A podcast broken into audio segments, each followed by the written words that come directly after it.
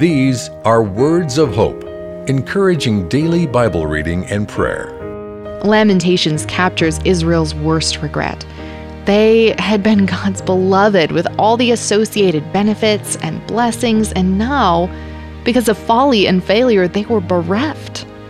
But God would use this moment of regret to reorient his people to himself and an even better future with him. God's redeeming love is more powerful than our losses, mistakes, or even sin.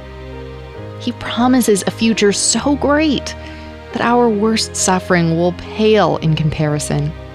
As God's beloved in Christ, learn from your mistakes and look forward to a perfect eternity with Him. Receive our free Words of Hope daily devotional email at woh.org/radio.